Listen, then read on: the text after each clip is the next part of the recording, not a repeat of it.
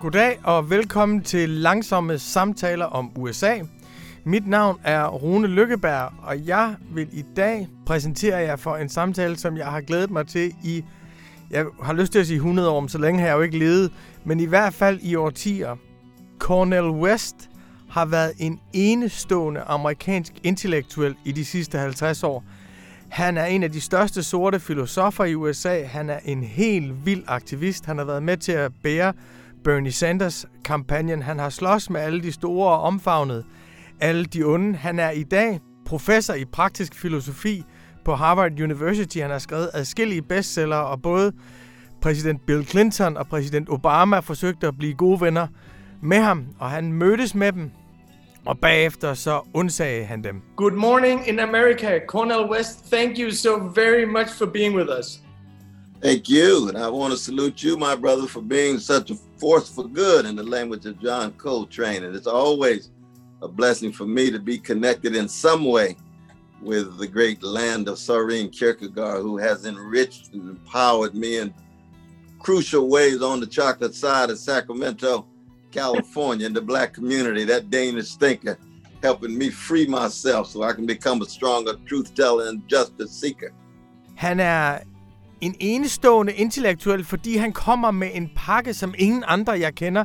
Han er både stærkt troende kristen, voldsomt radikal, socialist, intenst spekulerende, filosof, optaget af jazz og blues og hele den sorte amerikanske kultur. Han har sågar også udgivet hip-hop albums. You've been a guiding light for us here for decades and an inspiration and we've heard your call and read your writings but there's one thing about you especially that I admire and that I would even say that I love and that is the great spirit with which you engage. Der er ingen, der kan så meget som Cornel West, og der er ingen, der er så radikale som Cornel West, og samtidig er der ingen, der er så gode til at omfavne dem, han er uenig med, og respektere uenigheden. Jeg håber, I får lige så meget glæde af den her samtale med Cornel West, som jeg havde. You have this weird capacity of being politically radical and yet embracing your opponents at the same time. Uh, where, where, does, where does that great spirit come from? Oh, brother, you're very kind. Well, you got to keep in mind now, you see, I come from a great people who, at our best, have been chronically hated for 400 years and still produce love warriors like Martin Luther King Jr. and Ray Charles and Aretha Franklin and Fannie Lou Hamer. We've been terrorized and traumatized for 400 years, but we produce wounded healers at our best in the music, in politics, in our churches, in the mosque, in the synagogues, and so forth. You know, when Malcolm X says, I'm for truth no matter who says it, I'm for justice no matter who's against it, and I'm first and foremost a human being and a black man, and he's a Muslim. Now, I'm a Christian. We on the common ground in terms of that spirit. And then we, I'm a blues man. See, I'm a jazz man. See, so no matter what the catastrophe is, I'm gonna have a smile. I'm gonna keep my style. It's like BB King. Nobody loves me but my mama, and she might be driving too. but he sings it with style, with a little help from Lucille, you see, and the tradition that comes through him. So in that sense, I'm just one small little wave in this larger ocean, but it's an ocean that's also full of tears, as you know, from all of the the slavery, the Jim Crow, the Jane Crow, the lynching, the ghettoization, the the hoods, all the vicious attacks that we have to come to terms with every day of our lives, though, brother. You have this wonderful quote where you say that you're a Christian blues man in the life of the mind and a Christian jazz man in the world of, of ideas. I'm not sure I exactly know what it means, but I just love the wording wording of it. but it's clear to me that as an, as an intellectual, you stand out because you come with a very big package of Christianity, of blues, of jazz, of even hip hop culture and, and literature. And this big cultural package that you engage in, that you keep with you, and that has shaped your political activities as well. How, how, did, did this culture package uh, influence you?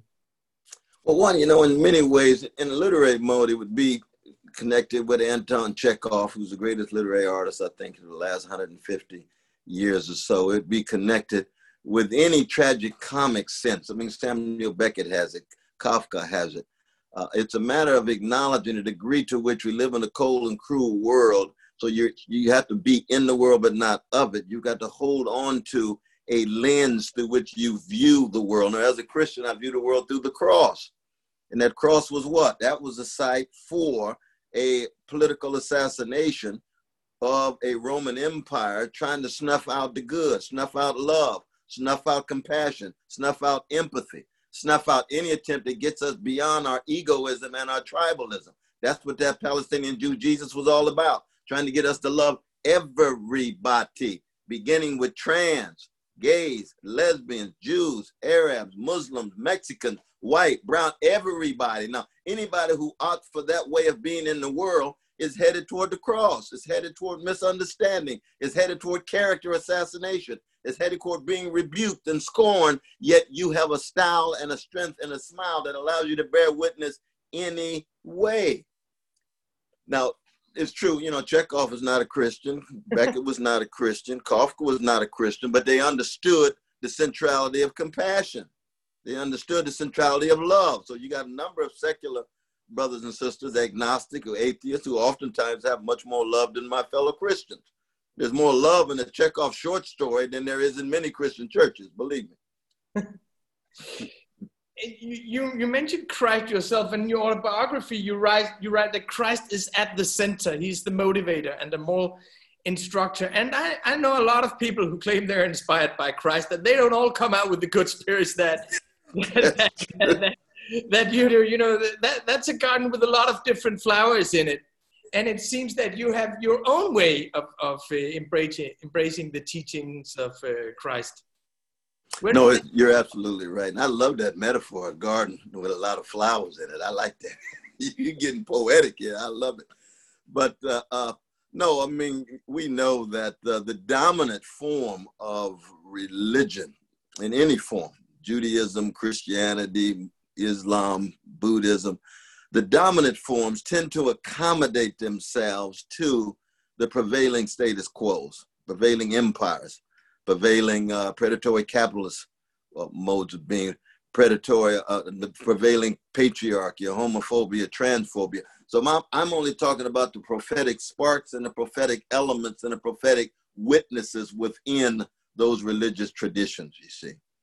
And so, uh, uh, and so in that way, it's a matter of holding on to certain structures of feeling and structures of value that lend one to live a life in which you see things more clearly, including the suffering of everybody in your vision and analysis of the world. This is why Marxism is still indispensable, even though in the end it's inadequate, but it's indispensable because you have to keep track of predatory capitalism in all of its various forms.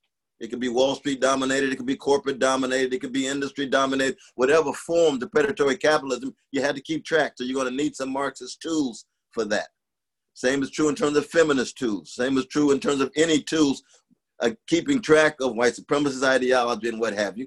But you, then you have to be able to feel more deeply. You have to have compassion for Dalits in India, the Roma in Europe, the working classes in, in Denmark, the landless peasants in Brazil, the Palestinians under Israeli occupation, the Jews in a anti-Jewish France or Russia, you you have to allow your compassion to flow in such a way that the lens through which you view the world, the feeling and compassion that you have, and then most importantly, you've got to act more courageously. You can't be a coward, can't be conformist, you can't be complacent. You have to stay on fire for a deep concern and be willing to take a risk, cut against the grain and this really is a moment that requires of especially you in America to stay on fire because this is seems to be such a crucial moment in America. And you know, we're cultural Americans here in Denmark, but we're not political. Mm. That's a nice way of putting it. That's a nice way of putting it. Americans. And we, we grew up with, with, with your culture, but not with the political views of America. So we are in your world, but we don't have a voice in in your world. And, and that's why, of course, I'm very curious to how you see this specific moment in time in, in, in America, it, it seems to us here that th- that everything that's rotten in America has been revealed by, uh, disclosed by COVID 19, that everything Bernie Sanders said was wrong with America is now open to the world. But, but what, what one asks oneself here is, is this like a, is this like a zero moment? Is this collapse of, of America? Do you believe this could be a transformative experience for your country? I know this is a big question, but I know you can answer oh, it. But it's a crucial question, though, brother. It really is. And the important thing to to keep in mind is that, like any other empire, you know, uh, you got the best and the worst, and we are witnessing in real time the decline and fall of the the U.S. empire. Uh, and like most empires, you know, it unravels owing to military overreach. You got 53 cents for every dollar going to the military industrial complex. You got thousands of bombs still being dropped in various parts of the world. We talk about even when it's mediated with Saudi Arabia, those are still very much U.S. supported bombs in Yemen. Same would be true in other parts of the world. You got massive corruption of, of the elites, not just the political elites. Donald Trump is a particular neo fascist gangster who represents the worst of the larger history in the Americas. Uh, uh you've got the cultivated helplessness of the citizenry trying to convince them they cannot do anything. There is no alternative to the present. And then they end up opting for a strong man. They end up opting for a neo fascist uh, a gangster. But the best of America is still at work. You see it in the streets. Uh, they come in all colors. The best of America is uh, uh, the abolitionist movement, it's the trade union movement, it's the feminist movement, past and present. But the distinctive feature of the fall of any empire is its inability to allow for the best of what's inside of it to surface. So there's a blockage there's a hemorrhage. And what is happening is the best is being pushed to the side. It's being demonized. It's being uh, peripheralized and therefore the chickens are coming home to roost as you say america's reaping what it has has, has sowed in terms of its worst but but the best is still there. It's just getting crushed. But again, it's like Chekhov. You know, Chekhov represents the highest level of Russian freedom and democracy in a Russian empire that's never been able to realize it ever. Under the Tsar, there were wonderful moments in 1917, and then the gangsters set in again. With, with, with Stalin being the culmination. So when you read Chekhov, you got a foretaste of that freedom and that democracy and that love that's never realized. Well, so it is in the United States. That you listen to the blues, you feel the freedom, you feel the love, but the empire can't realize it. The infrastructures, the institutions driven by greed and avarice and ignorance and myopia and short-term thinking doesn't allow for it. It blocks it. There's a hemorrhaging taking place. And that's what makes our moment such a tragic comic one. And it's a very, very um, sad sad affair, but we have to have a sad, a sad soul, even as we have cheerful dispositions, because we still got to fight, no matter what. I think what, in, in at least in our view separates America from, from Russia in your analogy is that America has at times been able to transform itself surprisingly. It has been able to transform crises into progress. I know those progress always came with a heavy cost for black people, for the working class, but, but there were real institutional progress in America. And I guess what, what we're asking ourselves now is, is America, is, a, is American empire ready to transform itself? Is it capable of transforming itself or are there too strong interests against it? Well, you know, you never really know. You know, no one is in control of history. We don't know what the future is going to look like there's always a mysterious element, an unpredictable element. The future, in that sense, is incomplete and, and, and open ended.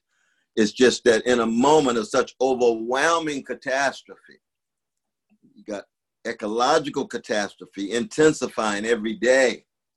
You got possible nuclear catastrophe with two gangsters having their fingers on the button Putin in the Russian Empire, Trump in the US Empire.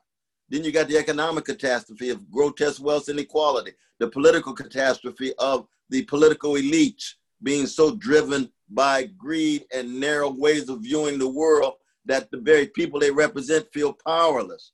But then you got a spiritual catastrophe, which is the inability to create a sense of public life so people feel as if they are in it together.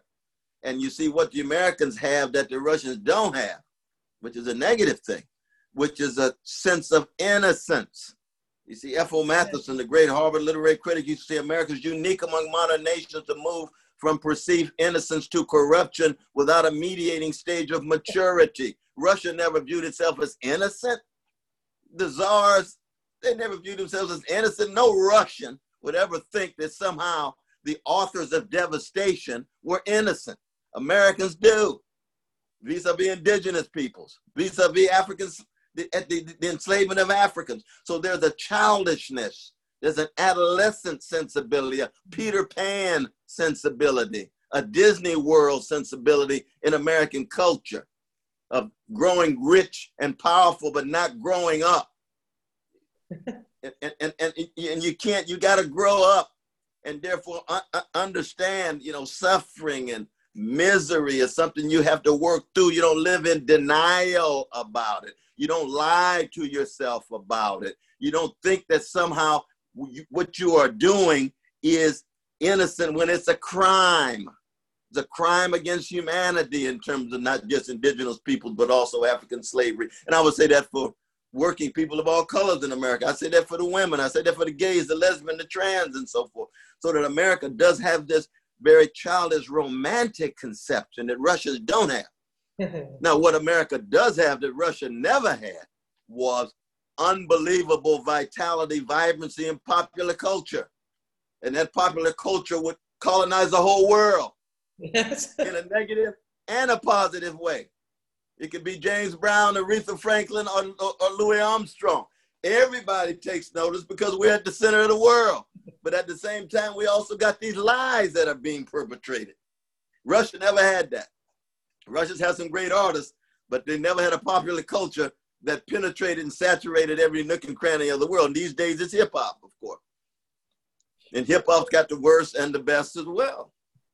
What do you think it does to the political movement in America that many of the cultural stars that used to be leading progressive movements, that used to be informing and enlightening the public, that they're now billionaires and, and millionaires and billionaires, like Bernie Sanders would say, millionaires and billionaires. yeah, yeah, I love, I love my dear brother Bernie. You know, no, I mean what? That's right. I mean, what what you end up with? I mean, the celebrity culture is a culture of superficial spectacle that refuses to view itself as interveners in a public life that can actually push America in a progressive way.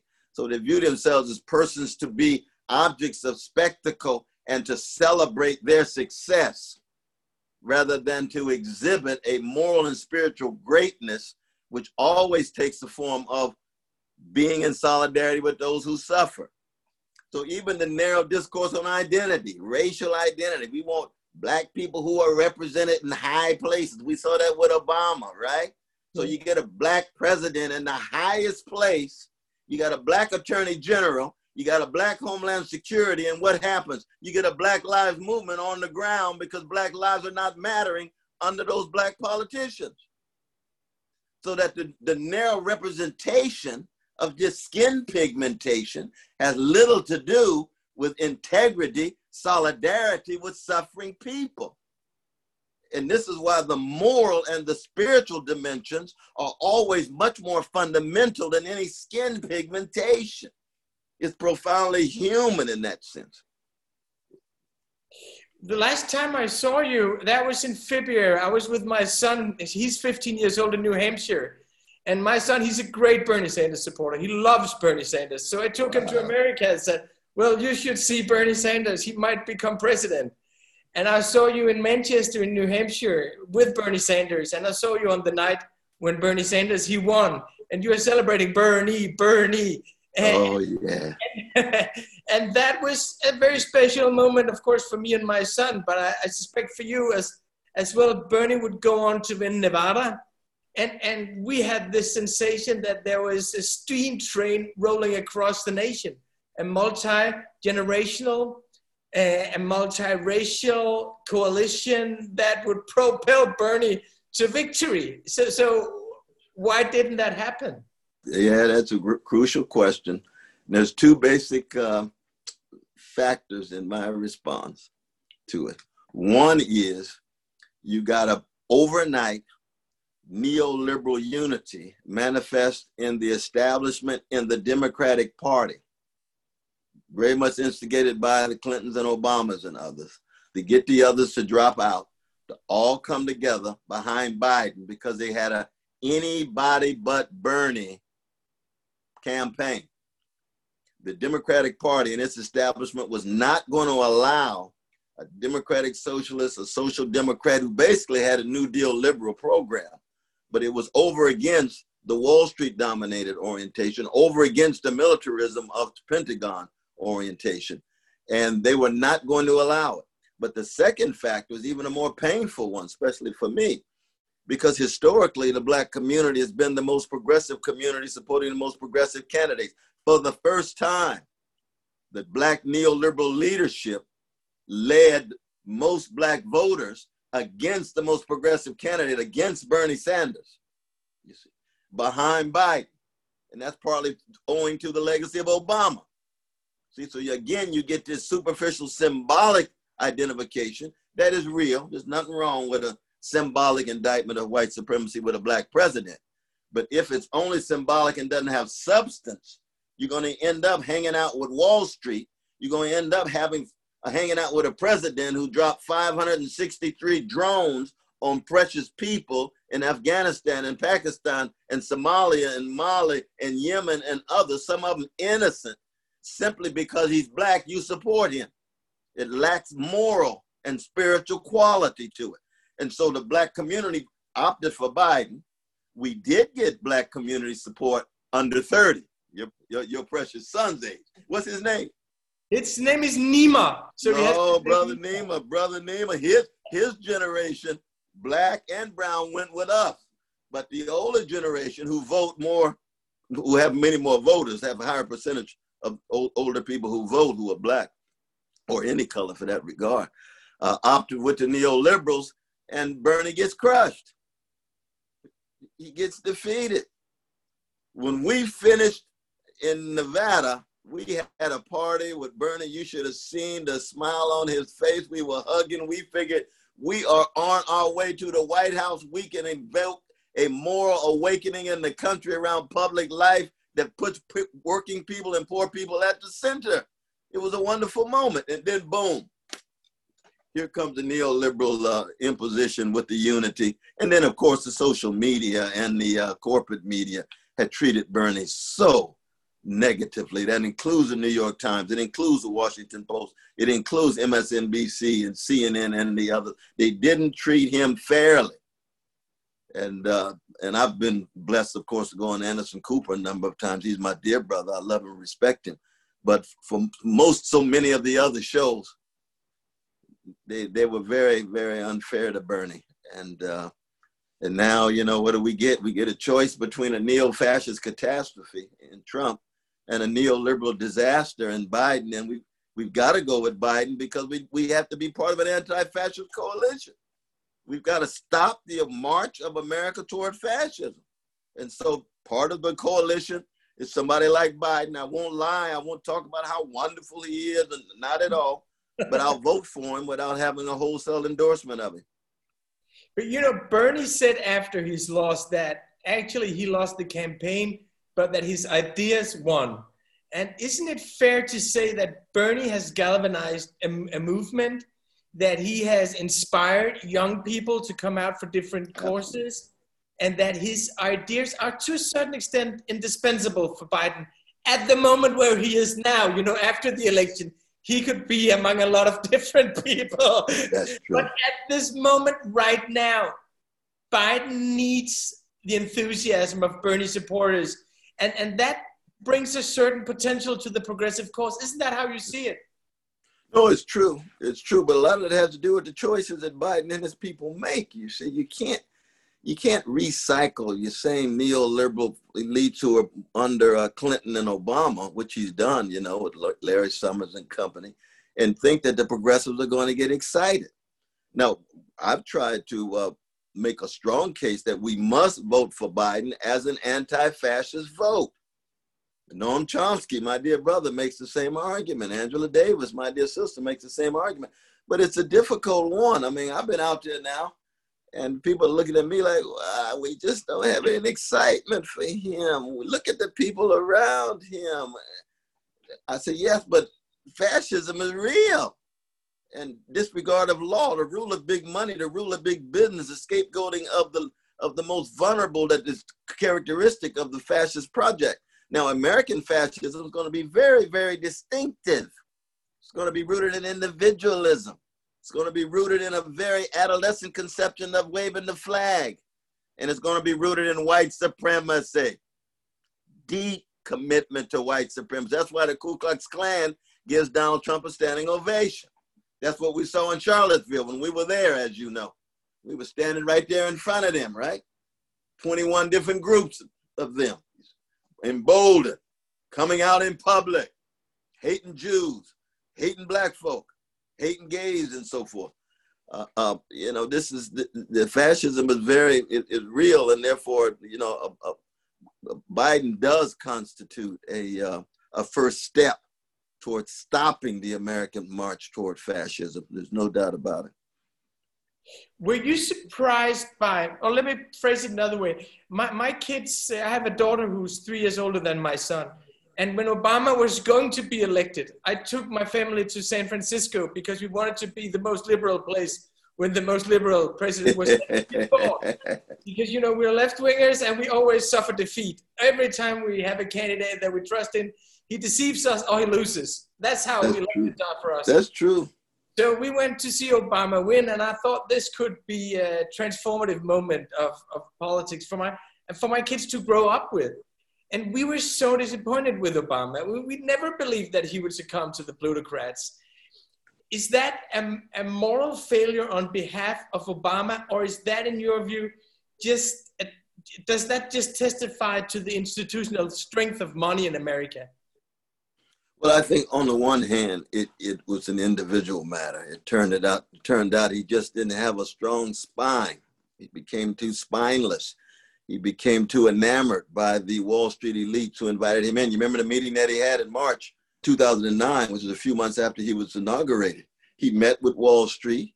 He walks in and says, "I stand between you and the pitchforks, the people in the street.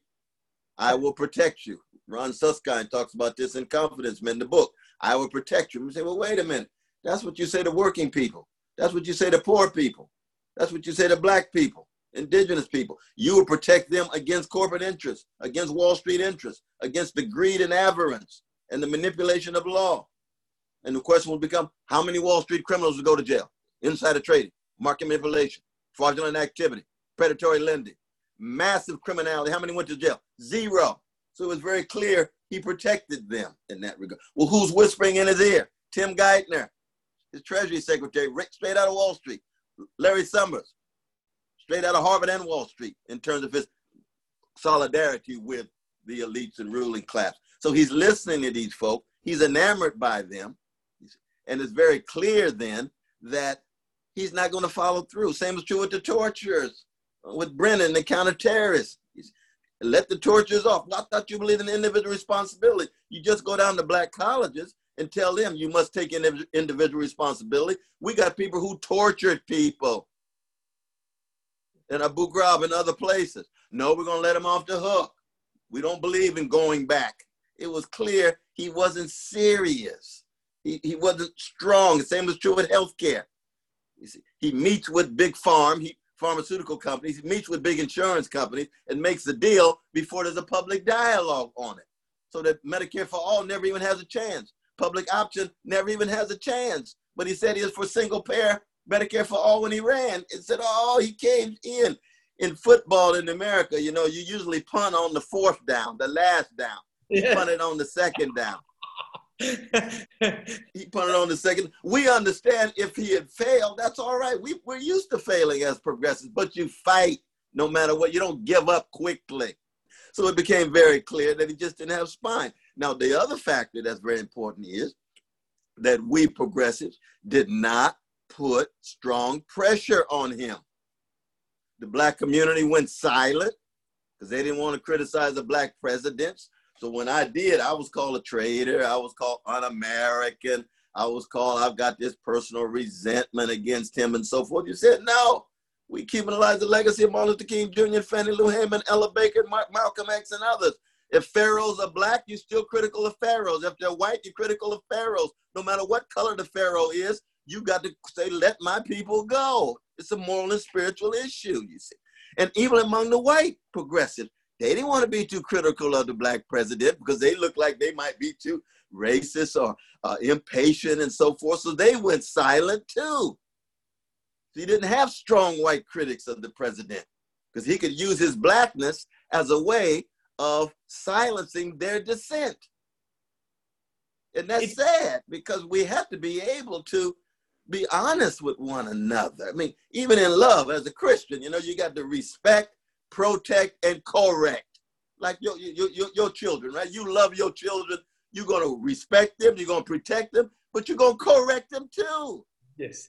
That's what love does. That's what it's about. On the front page of the New York Times the day after Obama was elected, it, it said that last night the Civil War ended in America. And, and we are naive. We're from Denmark. That's a small country, you know. so we're, the only person not naive is Søren Kierkegaard, and you know, you, you need I don't think Hans Christian Andersen was too naive. He understood evil now. He understood evil. Thank you, but actually was naive enough to believe the front page of the New York Times. ended last night. and, uh, and, and then eight years later, you have Donald Trump, and it's like race is front and center of American politics again. And I think in Europe, or at least in Denmark, we don't understand the role that race continues to play in, in America. Were you surprised by the racial backlash? No, not at all.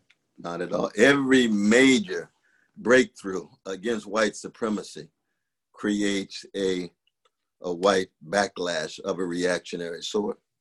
We saw it in the Civil War, right? Confederacy Army lost the war, white supremacy won the peace with Jim Crow, Jane Crow, black codes, lynching, went on for another 100 years.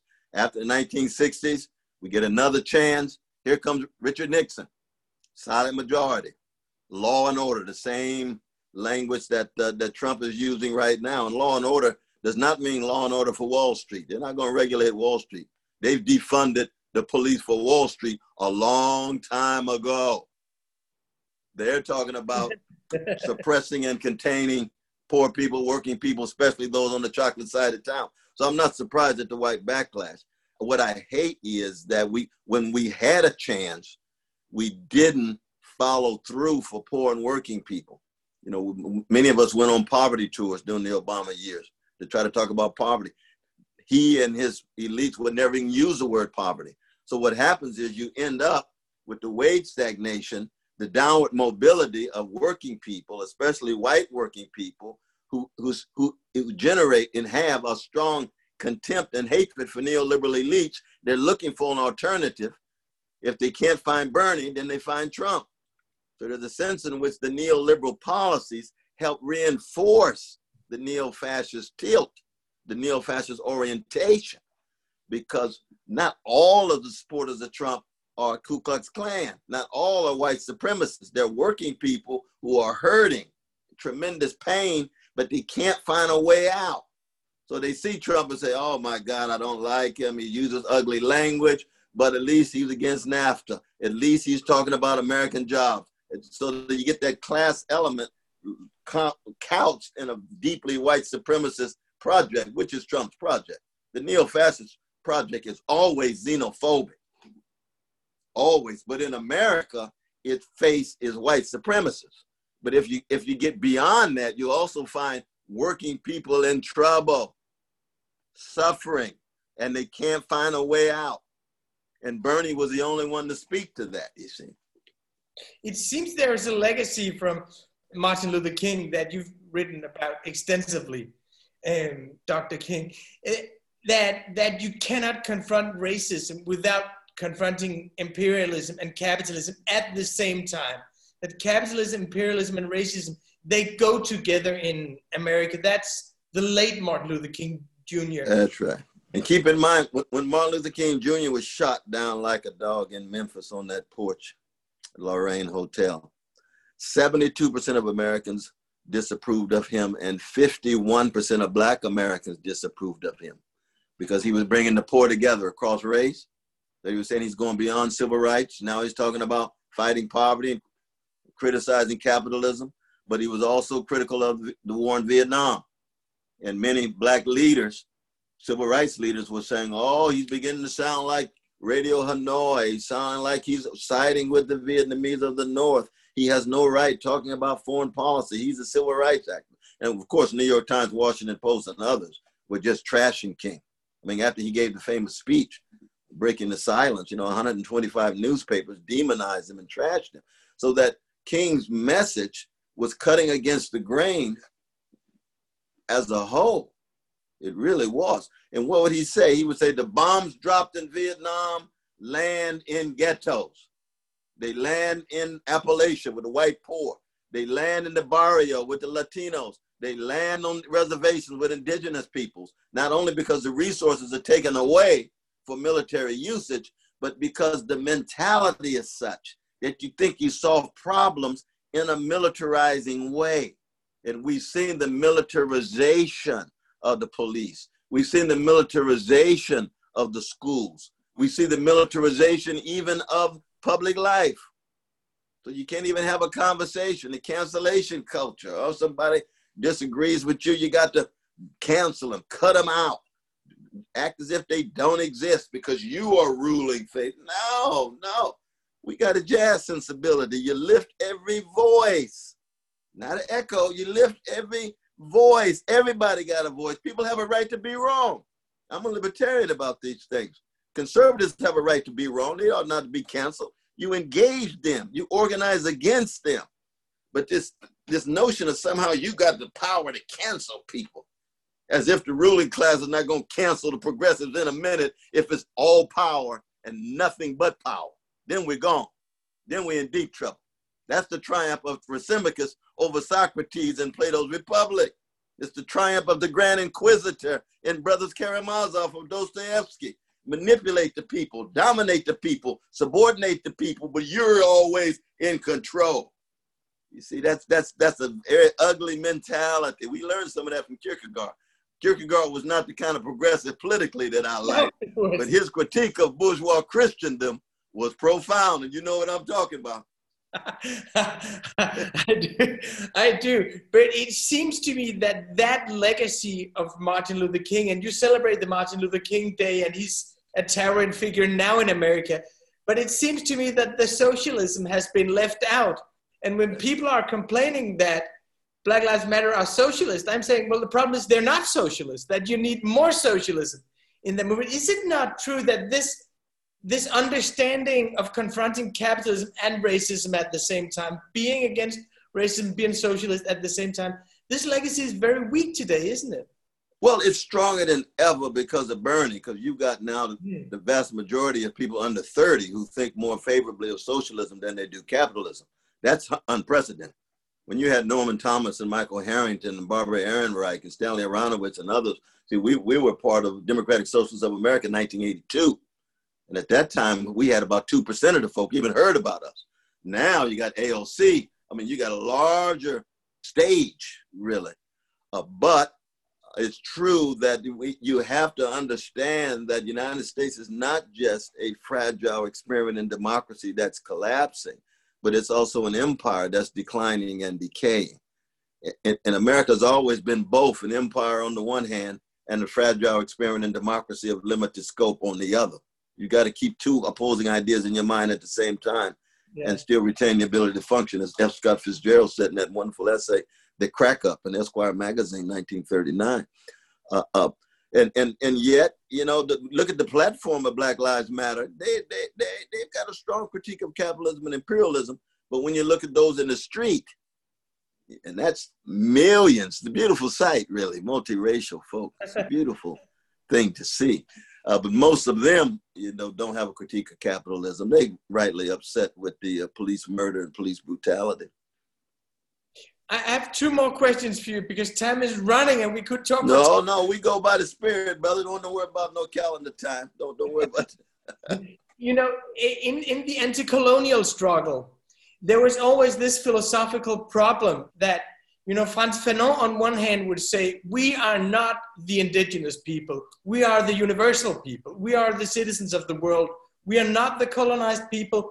We want to transcend being colonized and then on the other hand, you had Aimé Césaire who said, no, we have this special negritude. We have this special essence of being who we are. And we must go back to our original culture to find strength to be a strong political subject against racism. And the problem, of course, is that if you're, if you're suppressed by racists, then they give you a certain identity. You are black. That's right. Do you fight back as blacks? And with that, confirm the racist identity? Or do you, as Dr. Martin Luther King and Frantz Fanon would say, transcend that race? And that seems to me to be at the core of anti-racist and anti-colonial struggles uh, today. I, I, wonder where you come out on that question. You know, I think that both sides have an insight that, uh, you know, the great Paul Gilroy talks about uh, the interplay of roots and routes, R-O-O-T-S and R-O-U T E S. Um, so that when, when Aimé Césaire and all of his really great works, uh, Return to Native Land and so forth, uh, rereading of The Tempest by Shakespeare, when he was talking about going back to the roots, he knew that the roots had the best and the worst. Hmm. You got to return to the best of your roots. It's like returning to the best of your mom and your daddy, the best of your community, the best of what shaped you because you are who you are and each each one of us we're unique and singular. No one like us in the whole world. So there's got to be particularity at the basis of it or you're going to end up with a pseudo universality. Nobody is completely rootless. Nobody. Even erasmus at the very end of his life what did he do? He went back and he spoke in his native language. He'd been speaking latin his whole life. His whole life but no here comes the dutch Oh, that language came through at the very, very end. So the roots do matter, but you can't be suffocated by your roots. You got to have routes so you become a universal oriented person rooted in your particularity. You see, so that you're not tribal, so that you're not narrowly grouped you have a sense of the world and even the cosmos and even sentient creatures of dogs and cats. We won't get into all that, but we got to defend our precious dogs and cats and other sentient creatures in this ecological crisis. But you have to have an overflowing of a compassion and a vision and so forth. And so, in that sense, for me, I want to learn from both of them. And both of them have blind spots because we all have blind spots. Fanon doesn't have monopoly on the truth. You know, he's not right about violence. Violence is not some cathartic mechanism that allows you to come into a better sense of who you are. Look at America. America's a gunfighter nation. More regeneration through violence is vicious, becomes nihilistic. But Fanon says we don't keep track of the institutionalized violence coming at oppressed people. So we're much more concerned about the violence of the oppressed and not the violence of the oppressors in their institution. He's absolutely right about that. Absolutely right about that, you see. And so it's a matter really of again being jazz like. You see, we got to be flexible in our analysis. You look for the power of discernment, you look for the wisdom, you look for the vision, you look for where you can be empowered in that way. But in the end, though, brother, it's going to be the artists and the musicians who constitute our vanguard, man. You know, when, when, when Shelley at the very end of in Defense of Poetry, he says, Oh, the hierophants of un apprehended inspiration, the mirrors of the gigantic shadows of futurity cast on the present, the unacknowledged legislators of the world. He's not talking about versifiers of poets. He's talking about all human beings who use imagination to authorize an alternative reality vis-a-vis the reality they find themselves in.